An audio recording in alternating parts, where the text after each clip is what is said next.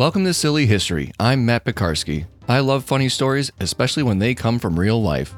I've compiled a long list of true tales that made me laugh, and now I want to share them with you. There's a lot of crazy stuff historical figures did or said, and yet we've never heard about them. History class would have been a lot more interesting with some of these sprinkled in here and there. Not that I ever disliked learning history. Hopefully, there's at least a couple of yarns you haven't heard before. Let's hear one now.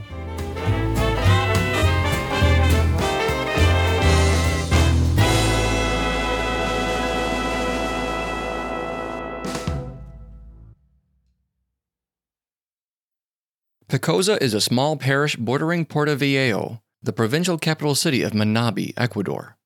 They have nothing to boast about, lacking clean drinking water and sewer systems, among other things. Pulvapies was a local who had an opportunity.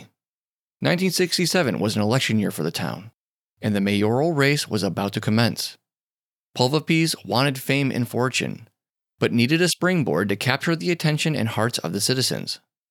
He considered his platform carefully, knowing that his mission needed to be clear and hit close to home. It had to tug at the heartstrings of the voting public. Thoughts and slogans for a potential campaign were jotted down and reworked until a simple but effective phrase revealed itself. Vote for any candidate, but if you want well being and hygiene, vote for Pulvapies. This was his moment. The campaign was launched, and soon enough, households all across town were mulling over the honest slogan and the consequences of voting for the unexpected candidate. Pulvapies further realized that it was an election year for the neighboring municipalities as well, and he thought, why not? This wasn't about winning an election, it was about gaining visibility. On the eve of Election Day, the campaign team handed out pamphlets to the voting public. They scanned the contents of the blue ballot sized leaflets, featuring a picture of the charming candidate on the front and the even simpler phrase For Mayor, Honorable Pulvapies. Voter after voter submitted their ballots into the official collection boxes located throughout the towns. Pulvapies' very first campaign was officially over, and now all that could be done was hope it made a strong impact. And surprisingly, it did. When they voted, citizens either wrote in Pulvapies as their choice of candidates or discarded the official ballot and dropped in the campaign pamphlet since it closely resembled the ballot in size and design. In the town of Picoaza, Pulvapies was declared the winner. It was a momentous occasion for him, but it also proved to be highly controversial. Setting aside the fact that many of the votes counted were unofficial ballots, the town had formally elected a cartoon.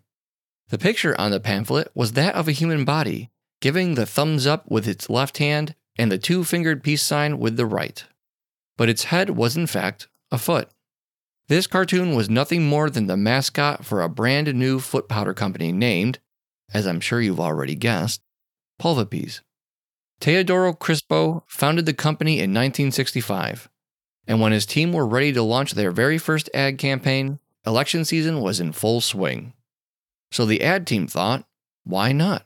Run it as if their mascot was jumping into the electoral race. They, of course, assumed the public knew it was just a silly marketing scheme. But funny enough, the majority of Picoaza felt they were better off with the fictitious foot powder mayor in office than anyone else listed on the ballot. Information on the aftermath has been lost to time, while the original story was reported in several English written newspapers, they never followed up. All we know is that the town found a way to resolve the hiccup in their democratic process. Thanks for listening. If you liked this episode, please subscribe, give it a 5 star rating, and share with not one but two of your friends. If I haven't told your favorite silly story from history, send me an email at nightowlbroadcasting at gmail.com. Subject Silly History Story. This is a Night Owl production and made possible thanks to donations by you, the listener.